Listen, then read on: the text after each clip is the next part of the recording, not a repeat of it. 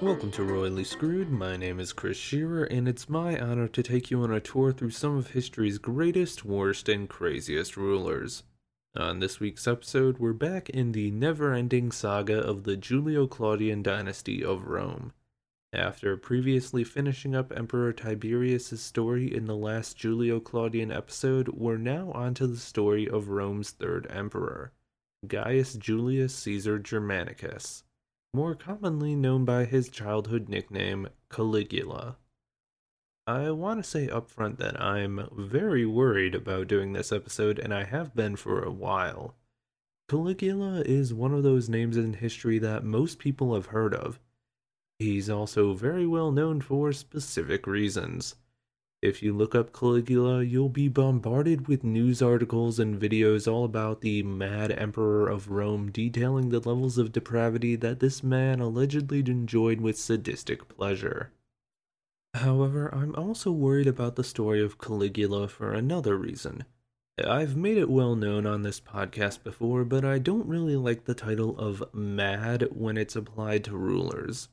It's usually just a historical placeholder for the more modern view of, oh, this person was probably suffering from some sort of cognitive or mental disability that made them do some seemingly bizarre things. I always try to do my best on this show not to make the narrative, let's all point our fingers and laugh at the mentally ill man, because that's pretty messed up. There's also been a lot of revisionist history in recent decades over Caligula as society realizes 1. Roman historians were super biased and not totally accurate with their histories, and 2. Discussions of mental health have become more socially acceptable. I'm not going to say that every story about Caligula was a lie and he was the pinnacle of mental health, but there definitely needs to be a discussion over who this man possibly was outside of, haha, he put his horse in the Senate. Through a certain lens, I believe that Caligula's life could actually be viewed as a tragedy. Unfortunately, it was a tragedy that threatened the very foundations of Rome. So, without further ado, let's begin the story. We're going back in time to Rome of the early 1st century CE in Tarnished Golden Child.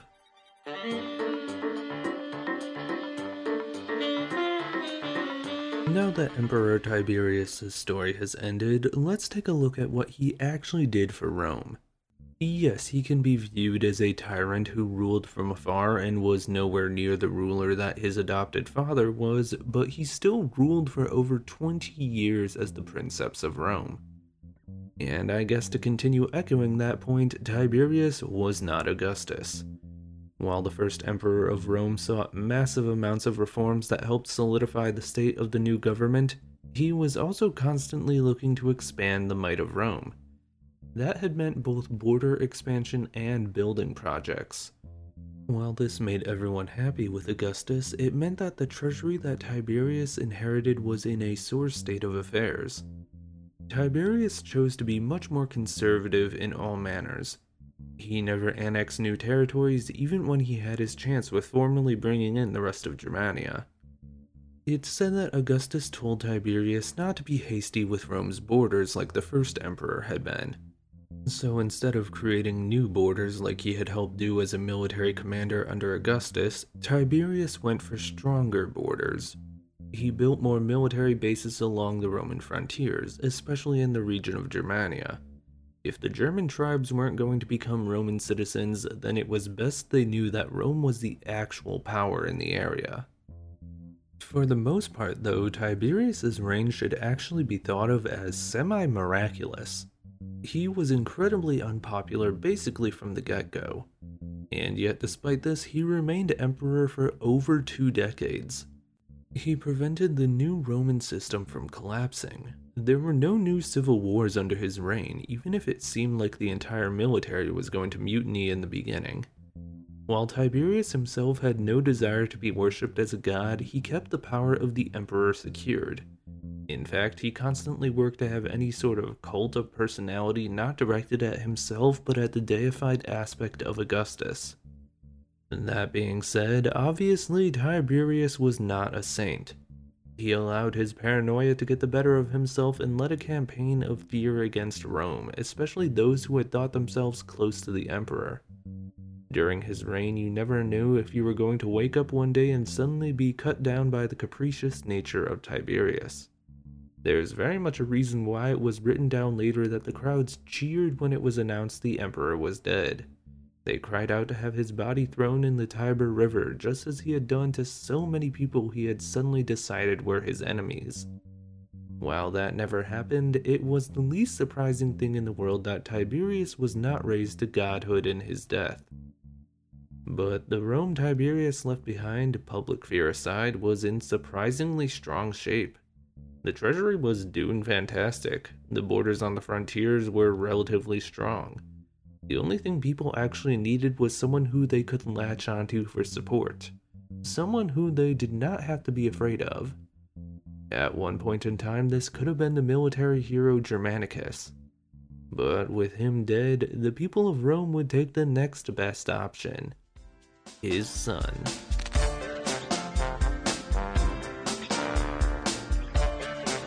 In order to properly understand Gaius Julius Caesar Germanicus, in my personal opinion, you have to go back to before his birth.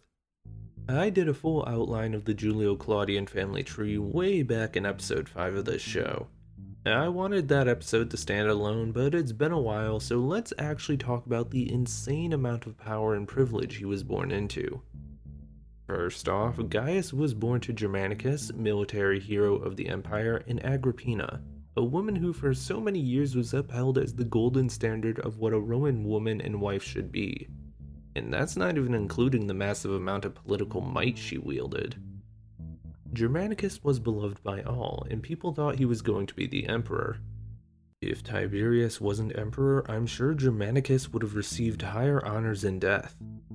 But going back to his family tree, he was the son of Drusus the Elder, who again was a great military leader under Augustus, and Antonia Minor, the daughter of Mark Antony and Octavia, Augustus's older sister.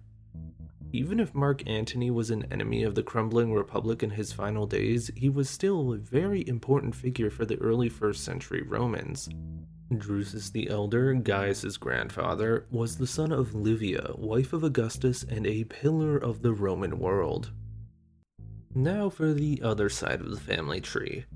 Agrippina, known as Agrippina the Elder to differentiate her from her daughter, was the child of Julia the Younger and Marcus Vipsanius Agrippa.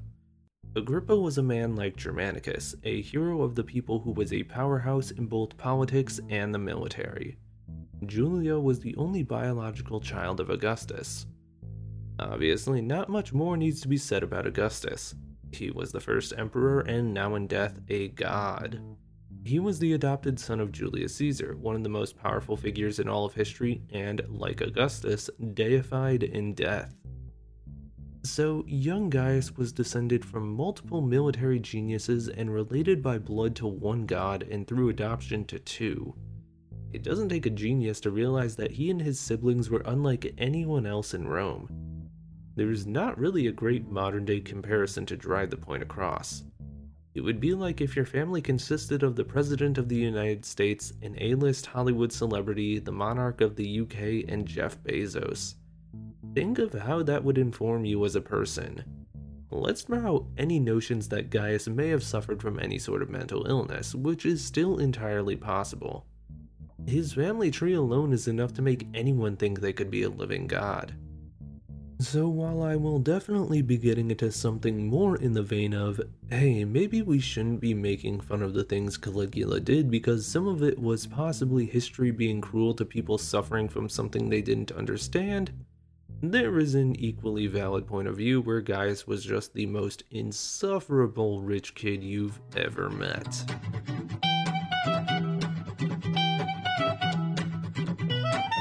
Gaius Germanicus, as I'll now be referring to him unless otherwise needed, was born in August of 12 CE, making him one of the few figures we've covered in Julio-Claudian history born after the BC CE changeover. Not that it would really mean much for the Romans of this time. As I said before, his parents were Agrippina the Elder and Germanicus. At this time, Germanicus was really ramping up in popularity. He had proven himself as a capable military leader in Eastern Europe and in Germania. He was also one of the Roman consuls of that year. Gaius's childhood was actually spent on the campaign trail alongside his father, which was a very bizarre thing for a Roman soldier to do. For most people in the military, you left your family behind to go fight for many months on end. With Germanicus bringing his family along, or at least just his wife and Gaius, this made him even more of a popular figure among the people. As the popular story goes on from there, Gaius received a child's costume version of the Roman military uniform, which he would wear while playing in the camp. It's said that this helped boost the morale of the other soldiers. The men in the army then started calling Gaius by his more famous nickname, Caligula, Caligula is Latin for little boots, which is kinda hilarious to think about in terms of referring to a Roman emperor. It would be like if you grew up to be an important figure and people referred to you as Junior or Kiddo. While I'm sure he loved the nickname as a child, he would eventually grow to despise the name, which means someone was definitely calling him that or reminding him of the name when he was older. However, something very important also happened when Gaius was in Germania with his parents. Augustus passed away in 14 CE. I covered this in the episode over Germanicus, but long story short, the Roman army threatened to mutiny when they found out Tiberius was now in charge. At one point, the soldiers even seemed like they would hurt Agrippina and Gaius if Germanicus did not proclaim himself the new emperor. Well, once that situation was handled, Gaius's father finally realized it was best if his wife and son went back to live in Rome. But Gaius wouldn't remain in Rome for much longer. As Emperor Tiberius's relationship with Germanicus soured, he decided to ship off the great military leader to act as governor of the eastern provinces. Germanicus packed up his family and moved them to the city of Antioch in Roman Syria. Gaius would have only been about five years old at this point. Things would once again go horrifically bad for Gaius's family when Germanicus died in 19 CE the family was forced to move back to Rome. Germanicus's funerary arrangements were unlike most in history. He was cremated in Antioch, and Agrippina personally held onto his ashes all the way back to Rome. Sources don't really talk about Gaius's position during this, but I would assume he was by his mother's side for most or all of the journey. By the time he was seven, Gaius Germanicus had lived a life more full of intrigue and fear than most people. But boy, was he far, far from over with all of that.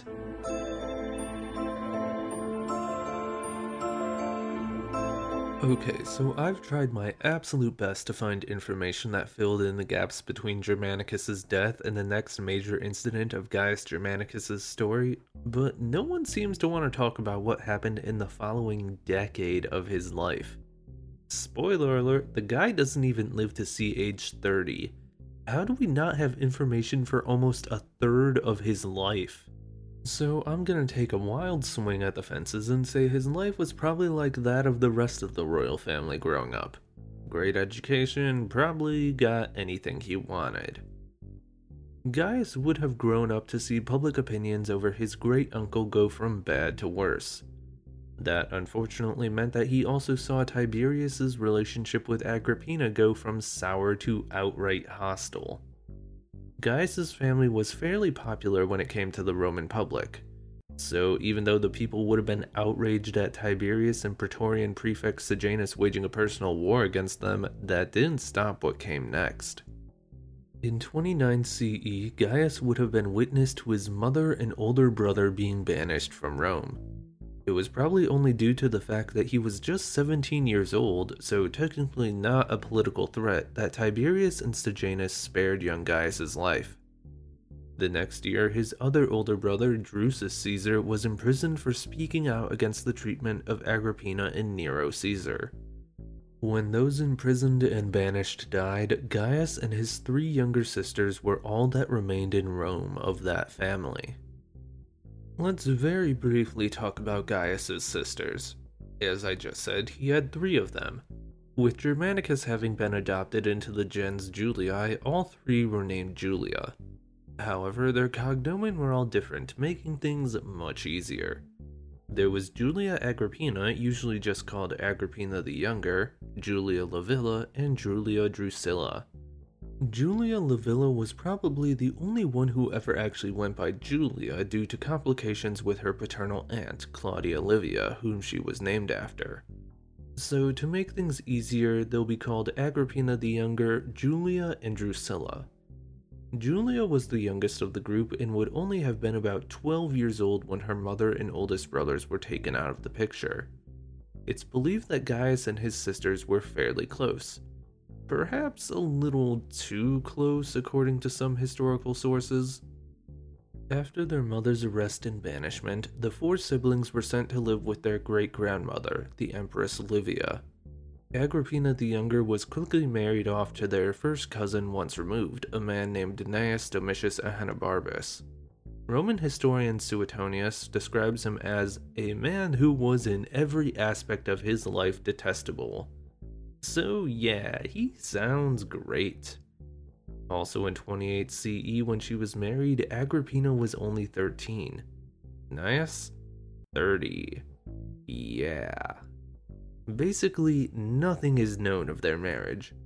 However, that marriage would give rise to a son, Lucius Domitius Ahenobarbus. We more commonly know him by the name Emperor Nero Claudius Caesar. During all of this, Empress Livia died, meaning the children needed a new guardian. Julia and Drusilla were lucky, getting to live with their paternal grandmother, Antonia Minor. As for Gaius, well, it turned out that Emperor Tiberius still kinda needed an heir. The pickings were slim considering he had basically killed everyone else. The only men left in the family tree were Gaius and his younger cousin Tiberius Gemellus, the natural grandson of Tiberius through his deceased son Drusus.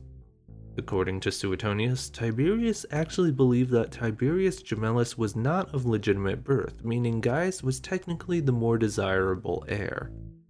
That being said, the whole succession thing still hadn't really been written down as far as Roman emperors went.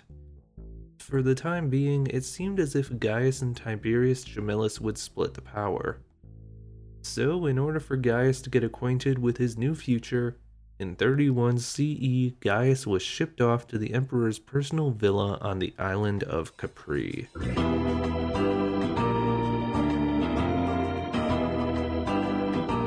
Records of what life was actually like on Capri for both Tiberius and Gaius are practically non existent, at least any primary sources. Instead, we have to rely on rumors and secondhand sources that detail a depraved situation going on within the Emperor's villa. I briefly went over this in the last Julio Claudian episode, but essentially, rumors started spreading, and were later recorded stating it as a fact, that Tiberius was a closeted sadist and pedophile who was now free to live out his horrific lifestyle in peace. Did he actually rape or torture anyone and then have them thrown off the nearby cliffs? Who knows?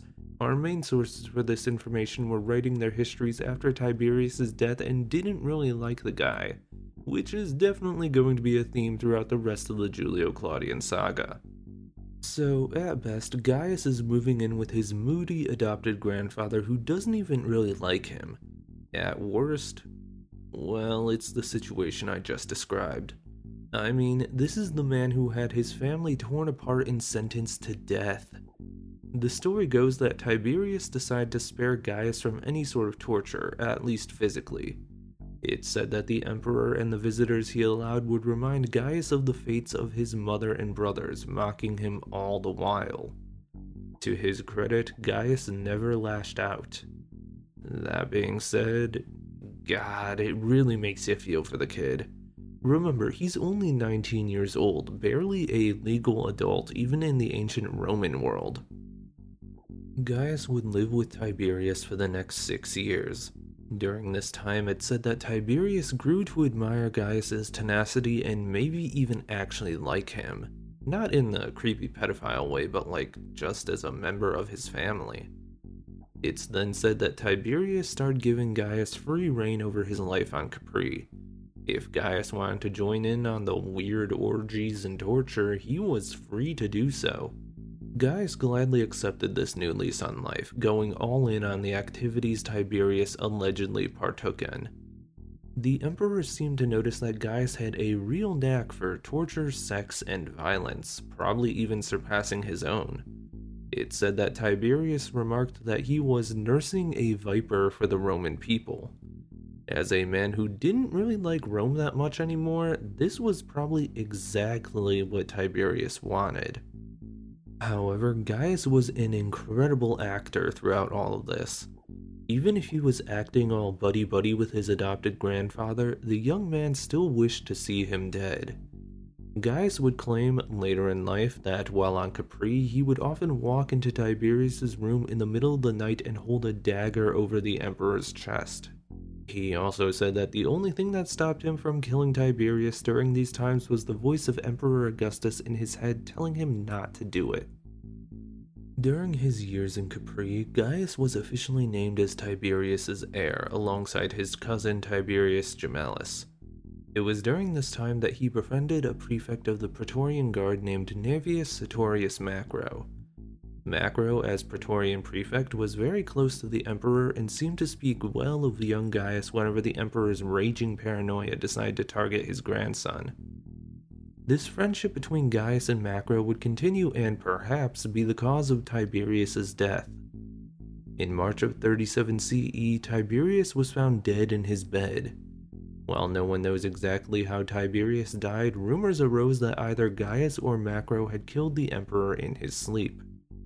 Gaius' time on Capri is a bizarre and complicated chapter in his life. Many historians throughout the centuries between his own life and the present say that it was these six years under the perverse tutelage of Tiberius that would transform him into the mad Emperor Caligula. However, you have to remember where he's coming from. Gaius had basically lived a traumatized life since he was two years old. Did he take part in debaucherous behaviors on Capri and learn to like that lifestyle? Maybe, but in my opinion, I think that Capri did not actually change Gaius as much as people think it did.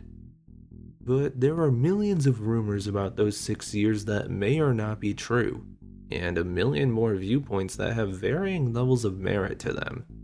No matter what, though, one thing was now true Gaius Germanicus was the new emperor of Rome.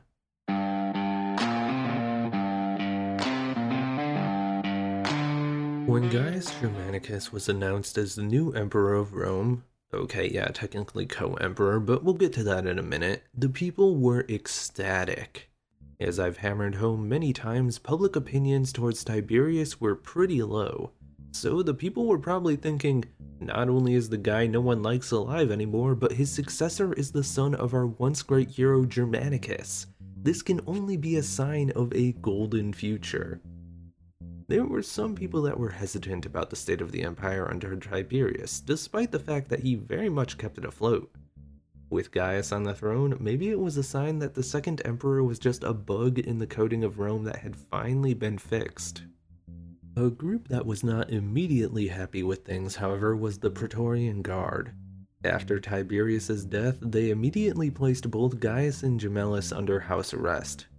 Luckily for Gaius, this did not last very long, seeing as he was sworn in as emperor only two days after Tiberius died. Things for Gemellus, however, did not go as smoothly. You see, Tiberius died the day before the Roman feast of Liberalia, a feast to the gods Liber and Libera, which happened to be a day when teenage boys were able to undergo the social ceremony of being accepted as an adult. If the emperor had not died when he had, Gemellus would have been considered an adult, which meant he was entitled to equal rule with Gaius Germanicus, now Gaius Caesar Augustus.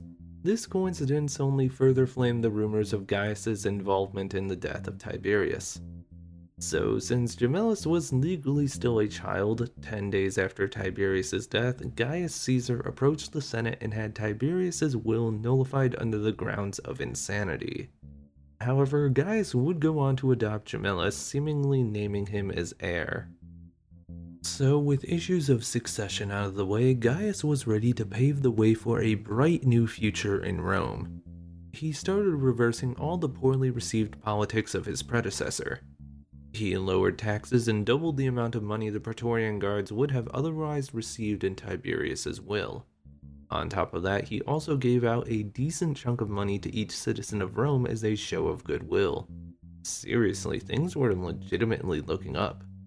Suetonius recorded that around 160,000 animals were sacrificed in Gaius' name within the first three months of his reign. It really seemed as if Gaius knew how to get the support of both the patricians and the plebeians. He restructured the government so that more funding could be put into festivals and public projects. He also publicly burned personal letters from Tiberius, although he lied and said he had never read the secrets Tiberius had written down. Gaius positioned himself as the successor to the reign of Augustus, a ruler for all people. However, due to his youthful age, he denied the use of Pater Patriae, Father of the Nation, that had been given to Augustus. Tiberius had also chosen to avoid using that title. On top of all that, Gaius showed he cared deeply about his family. He had the remains of his mother and brothers returned to Rome where they were interred with the rest of the imperial family in the mausoleum of Augustus. He started the process of building a temple to Livia, something he had allegedly vowed to do for her, though this temple was never actually constructed. He also gave royal and priestly titles to his remaining relatives. Things were good. Some might even say they were great. Rome had been given a new lease on life with Gaius Caesar.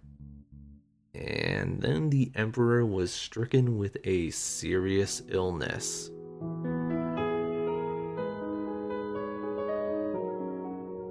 As had been the case with Augustus back when he was first starting out as emperor, Gaius soon found himself bedridden, barely clinging to life.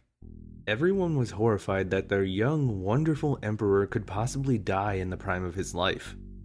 During this time, Gaius made some bizarre decisions regarding the future of the empire. First, Gemellus was out. He was also executed. Gaius then had his sister Drusilla divorce her husband and marry a not too distant cousin named Marcus Aemilius Lepidus, the great great nephew of Marcus Aemilius Lepidus of the First Triumvirate, and also possibly a great grandson of Augustus. Both Suetonius and historian Cassius Dio theorized that Gaius and Lepidus were lovers, and this was a way for the two to see more of each other. Well, with Gemellus out, Gaius would need a new heir, and it seemed as if he put Lepidus in this position. Now, a lot of people tend to separate Gaius's reign into two time periods the first is the half year after he first became emperor following the death of Tiberius. This was a time of prosperity, bread, and circuses.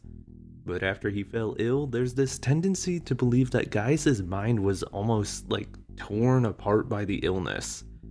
It's then where you enter the period of Mad Emperor Caligula.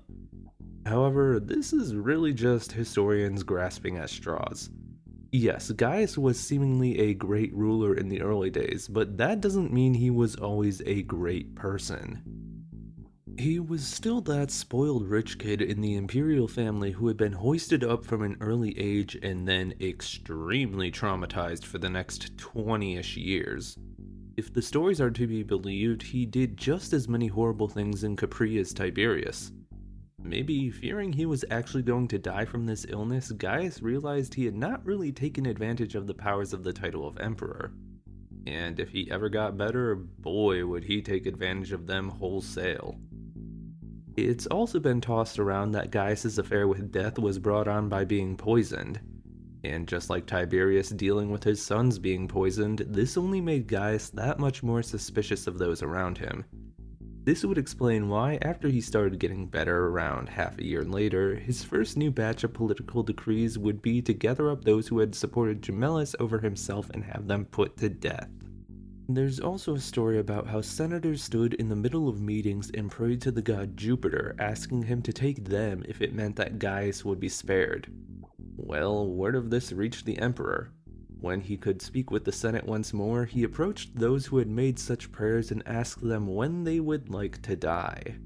Jupiter had spared Gaius's life. When was he going to take theirs? To top off all of this, in June of 38 CE, Drusilla passed away. She had been sick for quite some time, and it said that Gaius never left her bedside. She had always been his favorite sibling, to the point where historians said they were sleeping together. In her death, Gaius went to the Senate and demanded they deify her. She was given such honors, now being called Diva Drusilla Panthea, with her worship making her comparable to an aspect of the goddess Venus. From then on, things in Rome changed. With everything that would come to pass, maybe Jupiter himself actually had saved Gaius Caesar. After all, it wouldn't be long before the Emperor himself started calling himself a god.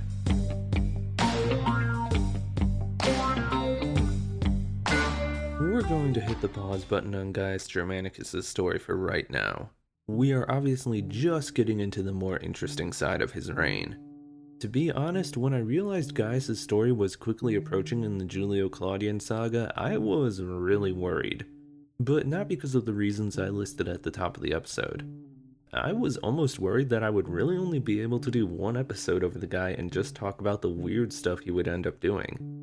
Surprise, surprise, we haven't reached any of that yet. Because, as great as it is to talk about wild stuff that happened in history, there's no point in talking about it in a show like this if you don't have the full background. In order to really understand why Gaius Germanicus did anything, you need to hear about his childhood. The brief spark of hope he had with his parents, the tragedy of losing everyone older than him, the nightmare that was his several years on Capri with Tiberius? We're only just getting into the reign of Gaius, and there's a whole lot more story that I'll tell you about next time we get back into the Julio Claudian saga. But for now, that's it for this week's episode of Royally Screwed. I hope you enjoyed the journey. Be sure to subscribe to the show, tell a friend, and follow the Denim Creek page on Twitter and Instagram for more info about each episode. Next time, it's another installment of Were They Great? We're looking into a man who, for most of the public, is really only known for something horrific he did in the Bible. But while he may be known as a vile killer of children in the New Testament, in historical circles, he's actually referred to as Herod the Great. I hope you'll join me then for another topsy turvy look into history's most interesting rulers.